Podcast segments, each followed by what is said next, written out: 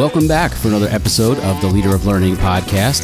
This is where educators can come to find inspiration to transform education through effective leadership. I'm your host, Dan Kreiness. Let's get started. The World Economic Forum, they do these like top 10 lists. Well, nine out of 10 of those skills, every single one fits perfectly into any type of media. Welcome, everyone, to another episode where I have another amazing guest. Bruce Reicher is an educator from New Jersey doing some amazing things. And, I'll talk in a second about uh, when I met Bruce because I think it's actually kind of special and um, I want to tell that story. But even before we go there, Bruce, welcome to the show. And uh, before we, we chatted up, which actually we've been doing for, for a while now before we even hit record. But if you could let the audience know who you are, where you are, and what you do. Uh, sure. Thanks so much for having me on the show. Uh, my name is Bruce Reicher. I've been teaching for over 25 years. And right now, I'm a technology teacher in a middle school, grades six through eight. And I have uh, digital leadership in sixth grade, coding in seventh grade. Eighth grade is video production, where the kids put on a live TV show when we're in school every single day. Now it's been like a weekly show. And along with teaching in school, I do a lot of PD, a lot of ed camps Google certified and Wakelet certified, WeVideo certified, all these, you know, different things. And I really just like learning new things. And uh, part of what we're going to talk about today too is the, it's really fertile now like, I could be in all of these different groups and even different countries and click a link and be in there with the group and not travel any place except into my child's playroom where I am now. So uh, I really like learning new things and then bringing those things back to the classroom to students and testing them all out and make it better and better and have them really uh, create original uh, projects and not necessarily do worksheets at all, but you know, super creative things uh, in the classroom, whatever grade level uh, I'm teaching, so they could uh, you know do great projects. Yeah, you know, uh, before I go anywhere, because you, you, just gave me a couple of great uh, things to chat with you about too. But before I do, you know, I said that I would talk about how we met, and here's why. I think that it's kind of special that you come onto the show, and I've already had uh, another sort of special person on the show, AJ Bianco, uh, and and the reason I say that is because I became a quote unquote connected educator in, in around the year 2016. Uh, it was when I was becoming an instructional, full time instructional coach at the middle school where I was in Connecticut. And um, I really wanted to do more you know uh, like give back to the educational community in in more ways than just supporting the teachers in my own building. And I wanted to really grow and develop myself as an educator. So I reached out, I got really more active on Twitter. Uh, and it was the spring or just before the springtime. It was March of 2016 when I attended Ed Camp Southwest Connecticut. Uh, and it was probably one of my first sort of in person events that I attended as a connected educator. And I wasn't even connected enough to really know too many people. But the very first table that I sat at, it, it included you and and Dr. Adam Schoenbart and AJ Bianco. And I think uh, you guys kind of knew each other already, but I think we all hit it off pretty well. And what I think is even more special is how we've we've stayed in touch and um, still you know are well connected and and support each other. So uh, I think it's it's kind of cool that we've come full circle, I guess, in some ways. Yeah, I mean, to me, like the ed camps are an unbelievable example of passion that teachers have. All educators have, not just teachers. That people go there on a Saturday, they're from nine to three, they get to pick the classes they want to go to, they make the session boards, and you've been through plenty of them now too. The vibe at those camp, ed camps is so different from going to a conference where, as great as the keynote speaker is all the time, they might not be speaking to you directly and then you might go to one or two sessions, three sessions, you know, and then that's it.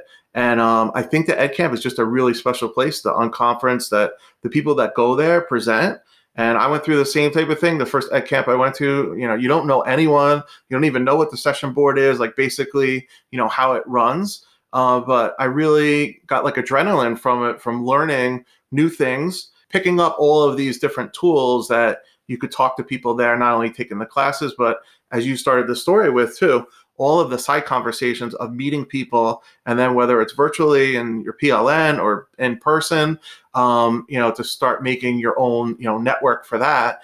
And you know, I would say 99, probably even 100%, and especially ed camps, like people are there to learn. They want to go back, they want to teach, and then they want to share. And for me, those are like the, I try to keep it simple. Those three things just learn, go back and teach. Luckily, I have classroom sixth, seventh, and eighth graders, and then start uh, sharing things out. And, you know, the fourth part, maybe repeat, you know, and just keep, you know, doing those things. And if you have the thirst to learn, uh, you know, those are, those are great places, uh, you know, to go. And if I remember that particular ed camp too, like Ed Camp New Jersey, there's like three or 400 people, which is great in its own right.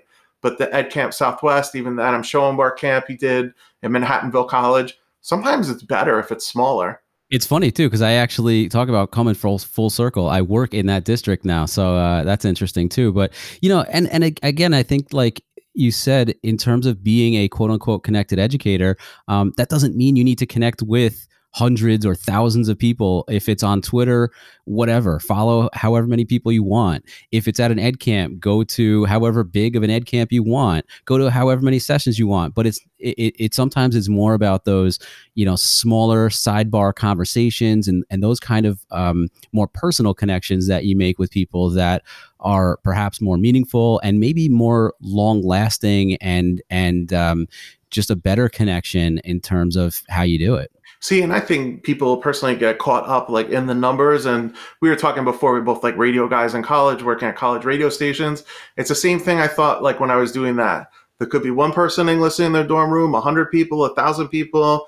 UConn could be in the final championship. There could be thousands of people, but you should be doing your best. And regardless of what the numbers are. So in an ed camp, sometimes I've had two people, three people show up in a session you know what? It's better than 50 people in a session because you get to sit down with them and go through everything. And uh, likewise in social media, I know people get caught up. I have this many followers. I'm following this many people. I mean, I think it's terrific to have a goal to do it. Um, but you know, they're, they're just numbers, and I mean, it's the same thing. learning and sharing. It's, it's it's all good. Yeah, sorry to cut you off. You know, it's the same That's thing okay. with the podcasting. Uh, I am no Matt Miller, who was on the show recently with over a million downloads on the show that he does with Kasey Bell. I get a good amount of of downloads, sure, but um, I, I, tell people all the time, and it sounds weird. And and if I were, you know, Joe Schmo on Twitter, or if I'm listening to another podcast that I was a guest on, it would sound really strange. But I'm my number one fan, and I say that because it almost doesn't matter to me how many people listen to the show. I mean, I love anyone who listens, and I love it even more when I hear, you know, feedback about people listening and sharing on social media. But um, I do it for me first and foremost. I, I, I talk to people that I really want to talk to, and, and we talk about topics that I really want to learn more about, and that's it. And and it, it not only makes me feel comfortable to to do it and and feel confident as a content creator um, but i do feel like i am giving back to the education community at the same time so it, it's like a win-win really I mean, a big turning point for me too is um, I was at this Edscape a long time ago, Eric Sheninger's high school in uh, New Milford, New Jersey,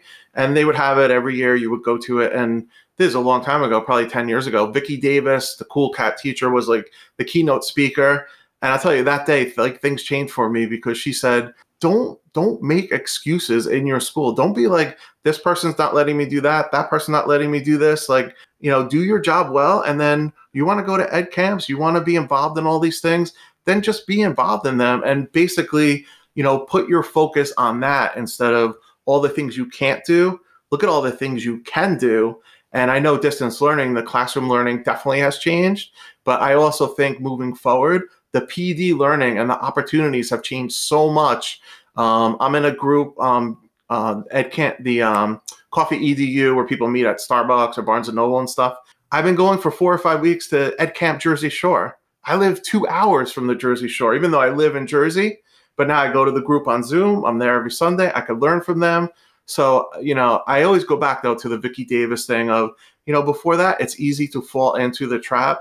You know, this person's not nice to me, or some negative things or whatever. But it's really, it's true. In the end, you control your outlook, you control what you're doing, and you know, just stay positive. And if you want to learn, um, I, I, I just go and do it. And honestly, a lot of people maybe in my district, if you ask them what a PLN was, if you ask them what Ed Camp was, they might not know, and that's okay. You know, they're with their families on the weekends, um, and I, I'm with my family too. But I chose to put in time to do it just for the same reasons you were saying, you know, I get adrenaline from like learning new things, making new friends, go back to school and say, hey, you know, today we're going to go on this map. And if you click on this dot, we could be in a 360 in the middle of Times Square and like do cool things that you learn well, from the weekend. Let me, let me ask you about that. You know, I, I'm always super intrigued about uh, people who embrace change and have that growth mindset. I just defended my dissertation on on a very similar topic. And actually, last episode, uh, I spoke to two of my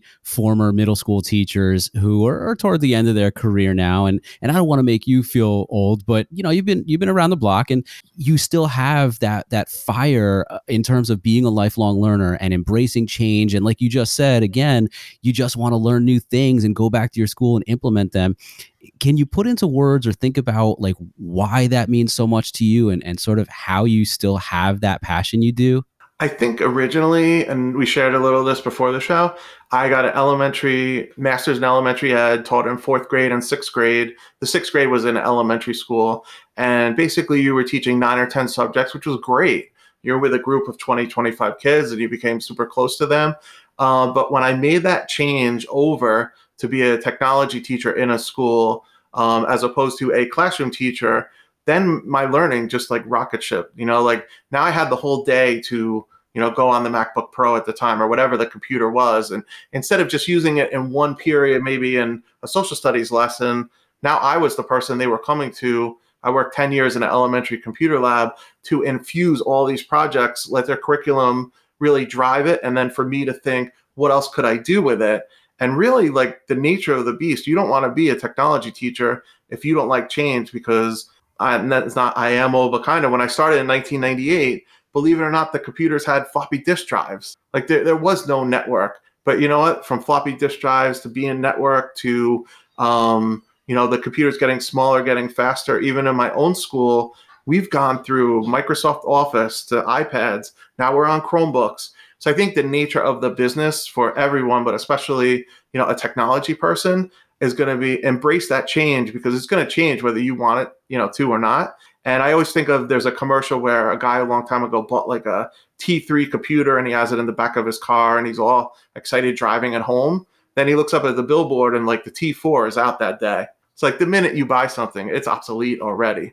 So things are changing so quickly but yeah, I, I embrace that, that I want to learn new things. And if I wanted to stay the same, which I could have, I could have stayed in fourth or sixth grade and traditional math, learn your times tables, which you do need to learn. A lot of it was a lot more rote of skills that you really needed instead of, you know, creative projects. And I think that's what drew me towards it of now I could really create things with students and all of my focus is on that.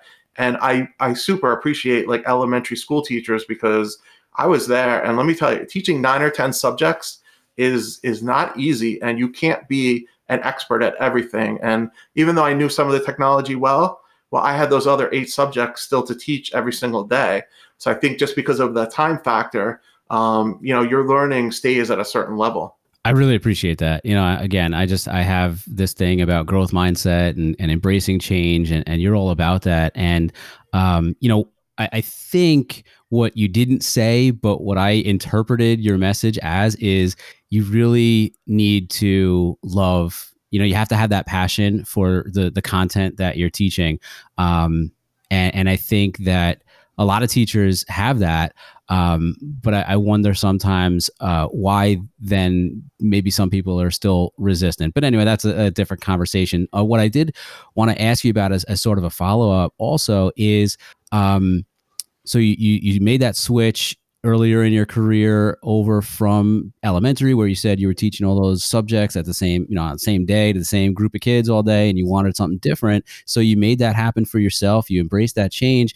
Now you're you're focused on some you know uh, you have a you have a sharper focus on some more specific subjects. And uh, I hope you don't mind me saying, I think you've been somewhat of a pioneer in this regard because I don't know how many schools were doing this sort of stuff when you started doing it at your school. You're doing media and broadcasting and TV and radio, and it's some really awesome stuff. Can you talk about like where, how far you've come and, and what you have going on now? Yeah, I mean, where I started, I, I was in Enfield Street School in sixth grade and had the kids take the phone literally, like in the office and write out a script for good morning and the letter day and what specials there were that day and you know just started at you know at that level. And then um, as schools started doing getting legacy equipment from cable um, stations i was lucky enough uh, in new jersey to go to a school where they had a program already running.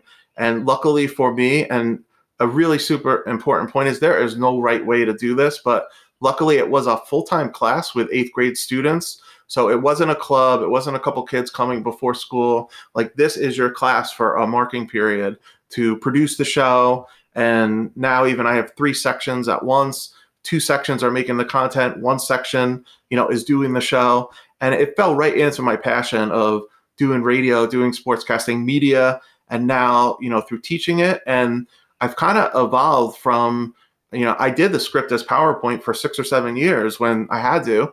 And now with Chromebooks, we have everything paperless. Everything's in Google Slides. We have different slide decks for the show.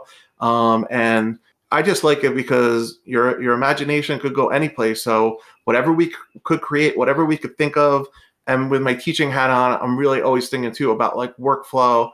That right, like this year, there's 155 kids in eighth grade. Every single one will take this class and be on the show for 14 days. And after the seventh day, they switch jobs. So on my teaching end, like I have to make the workflow super tight so we could do the show live every single day, have the kids ready to go, and uh, you know, and do the best that they can.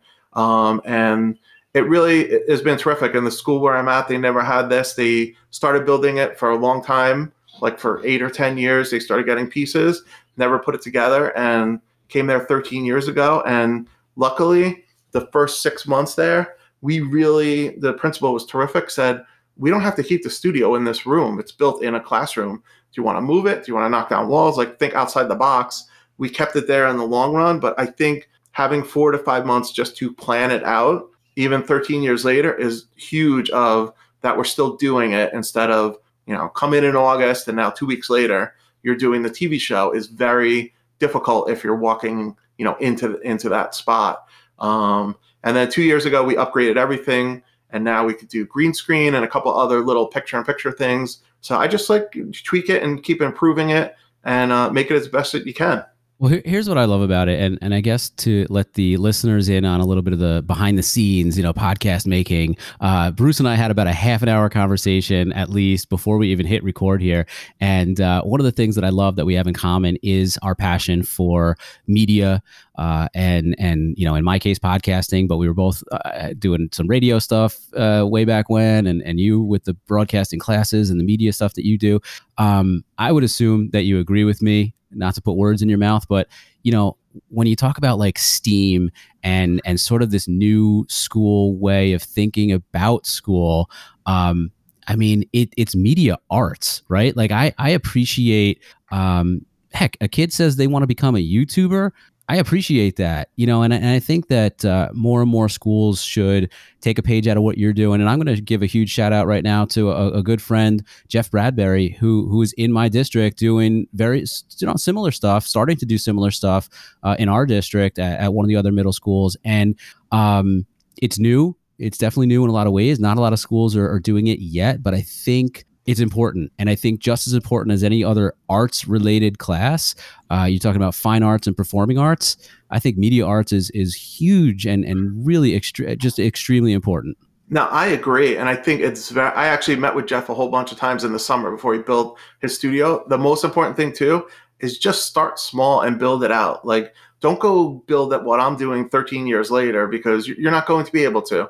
Like just start small. Even in my own case, we started with five kids, one kid on air, one camera person, you know, one director, and then start bumping it out and you know and building it out. And the other point that you touched on, which I think is so important, is the World Economic Forum. They do these like top 10 lists. You know, 2015, the skills you need, 2020.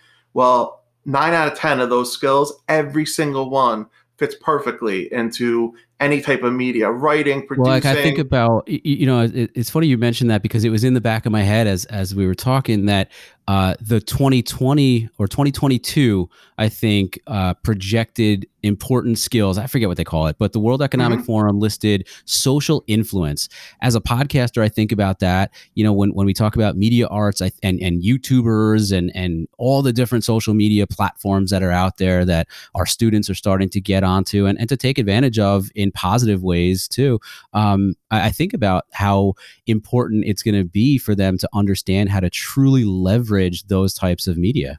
Yeah, and I mean, they're li- we're living in it right now with distance learning. I mean, the two skills that really jumped up from 2015 to 2020: number one, problem solving. Number two, creativity went from number nine to number two in five years. So I mean, they're looking for people that can create things, solve problems, and um, you know, I think the distance learning excellent part about it is this is going to be similar to what they face you know in the workforce that these tools are going to be you know here to stay. And luckily i also teach digital citizenship and this isn't digital citizenship 101 this is digital citizenship authentic.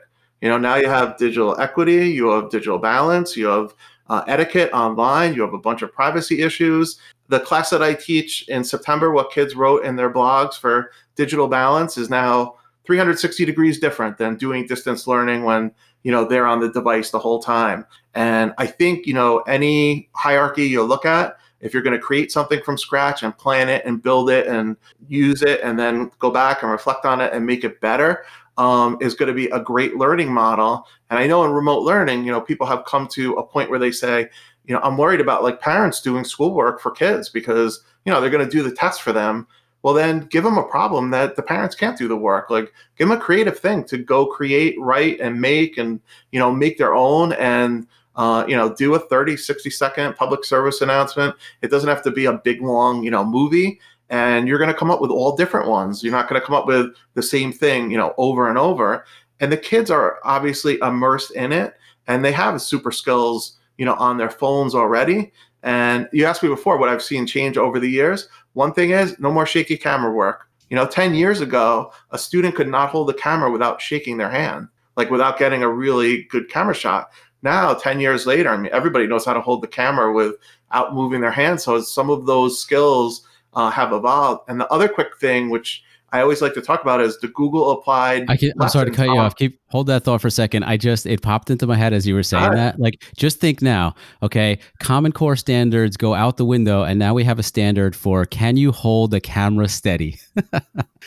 well, a lot of people think you know what all the Common Core standards, other standards. Maybe the standard should be what skills do my students need in the future, and maybe if the curriculum was written off of that, which is a little bit more realistic and again, I would start saying like the Google Applied curriculum started with 20 lessons, 50. I think now there's over 100 lessons for free.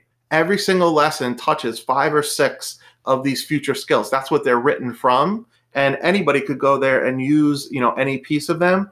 And I think um, places that are going to be progressive, like that's where it's going to go. Like, do we have to have standardized testing and still do all of these skills, which might not even be modern day skills? Or do we kind of the pendulum swings to you know what i want my kids to know problem solving creativity collaboration all these skills they're going to need. So four years you know or after college you know eight years whatever number of years from now they're going to need that in the workplace. It's not going to be test taking. You know you might take a test to get a certificate but you don't take a test every week at work but you are problem solving collaborating like those other skills. And um, I, I could i see that change coming. And honestly, some people distance learning were forced into, you know, in a certain way to go towards that because if it's all digital in some places, you can't do all worksheets. You can't teach right from the book. You almost, you know, get your creative hat on to try a couple new things. You know, I love what you said a, a minute ago about how now, in terms of digital citizenship, let's say it's you're you're in it, right? It's it's completely relevant right now. Um, and and I think as you've alluded to as well, it, it's like that with so many things. Uh, you in your case, you talked about you know coming on to a call, a virtual call, and you're now doing PD and you're involved in supporting educators wherever they're at, all across the country or even the world. Um, that's that's relevant right now and and it will likely stay relevant beyond this because we have the technology we have the the means and and right now uh, our times that we're living in necessitate those sorts of means. Um, but I do think that when we come out of this and, and educationally speaking, we'll be better for it. I know, I know that you are, are starting to work on or you're finishing work on a book that talks about some of these things too, in terms of teaching media and, and that relevancy and, and how we could prepare our students for the future in that regard. Can you tell us a little bit about that? Yeah, sure. I mean, the book really starts with a media and PLN story where the other two authors of the book are both from Indiana. I both met both of them online. One's a middle school teacher who has a TV studio, radio station, makes movies. The other one's an elementary teacher who I visited his school last year in Indiana. He has fourth and fifth graders who are doing a radio and TV show every single day. Uh, Paula Neidlinger is the middle school teacher. Randy Tomes is the elementary teacher. And they asked me um, last October would I want to be involved in this project. And similar to the conversation we had when we first came before we recorded, the first couple of meetings I had with them, we wrote nothing because we were like, use this recorder, use this microphone. You know, the three of us teach the same thing.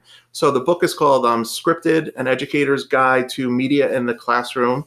It's written for every single educator, K 12 it's written by media teachers, but not just for the television production teacher. And luckily enough, um, EduMatch Publishing and Sarah Thomas picked this up in September. The whole book is written. We're at the final, final stage of having the person put it together and put the final, be the final editor of it. And hopefully in summer or early fall, um, the book will be out. And we've really thought of the book as like a recipe book of do I want to go to the lesson plans? Do I want to go to the finance? Do I want to go to the planning?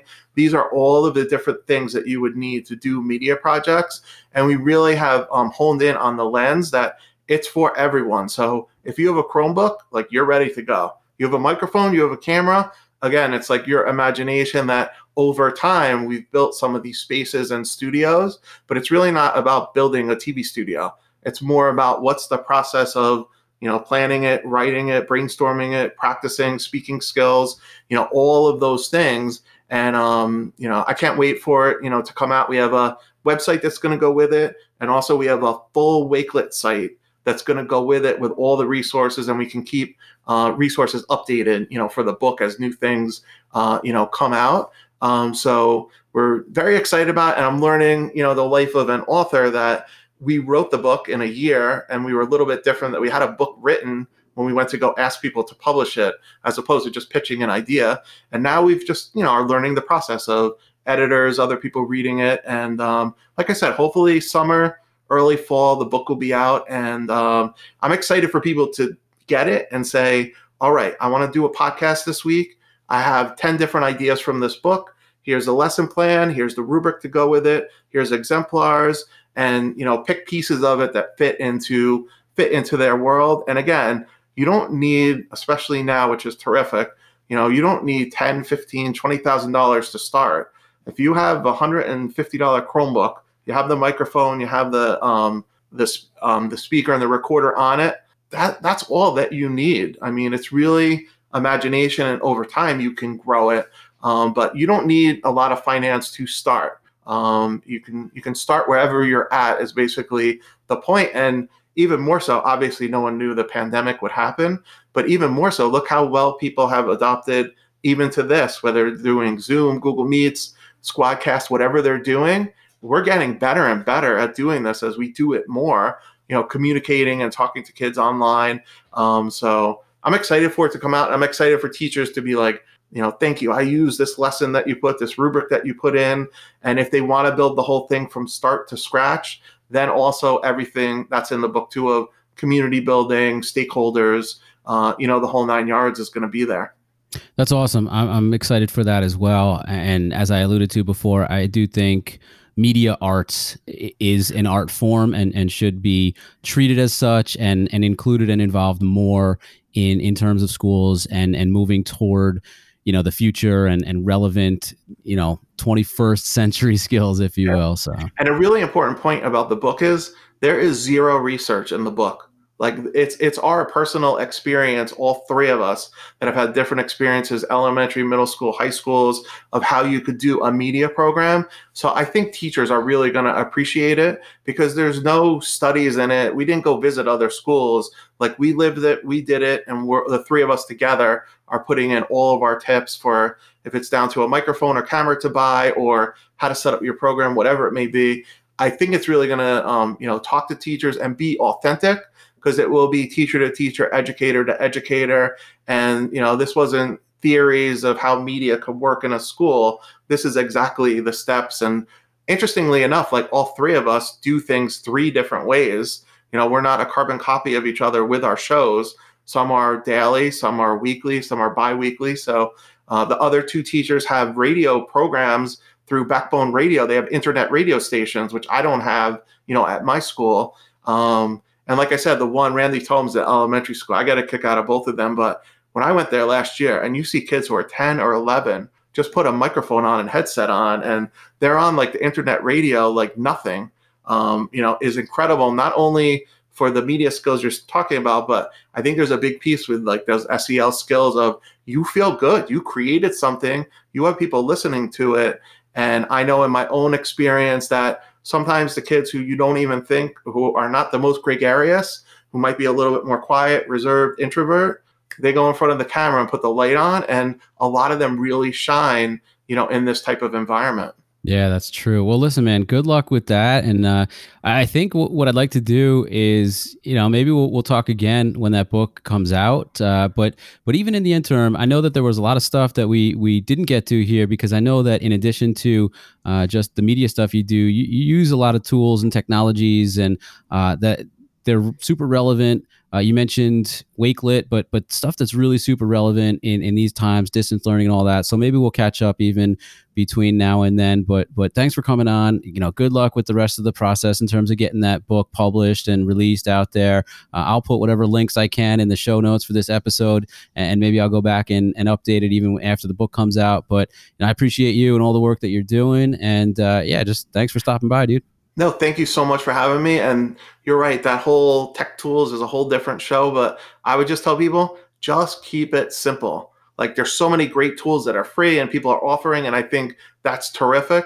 But just pick one screencasting tool that you might know or want to learn, and then just stay with it. Like you don't need to know all 10, you know, screencasting tools. Just pick one that works for you. It doesn't matter which one, they're all great um, just pick that and go for it. And thanks so much, you know, for for having me on. It was it's always great, you know, talking education and technology, and it was a ball being on with you.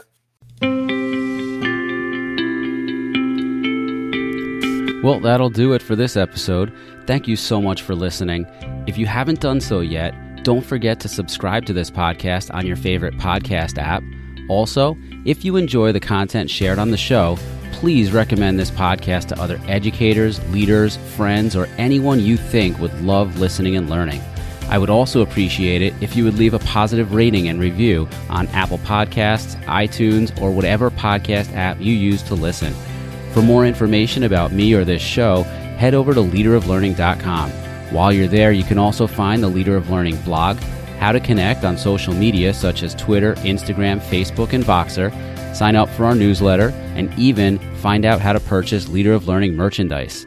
Thanks again, and remember no matter who you are or where you are, you too can be a leader of learning.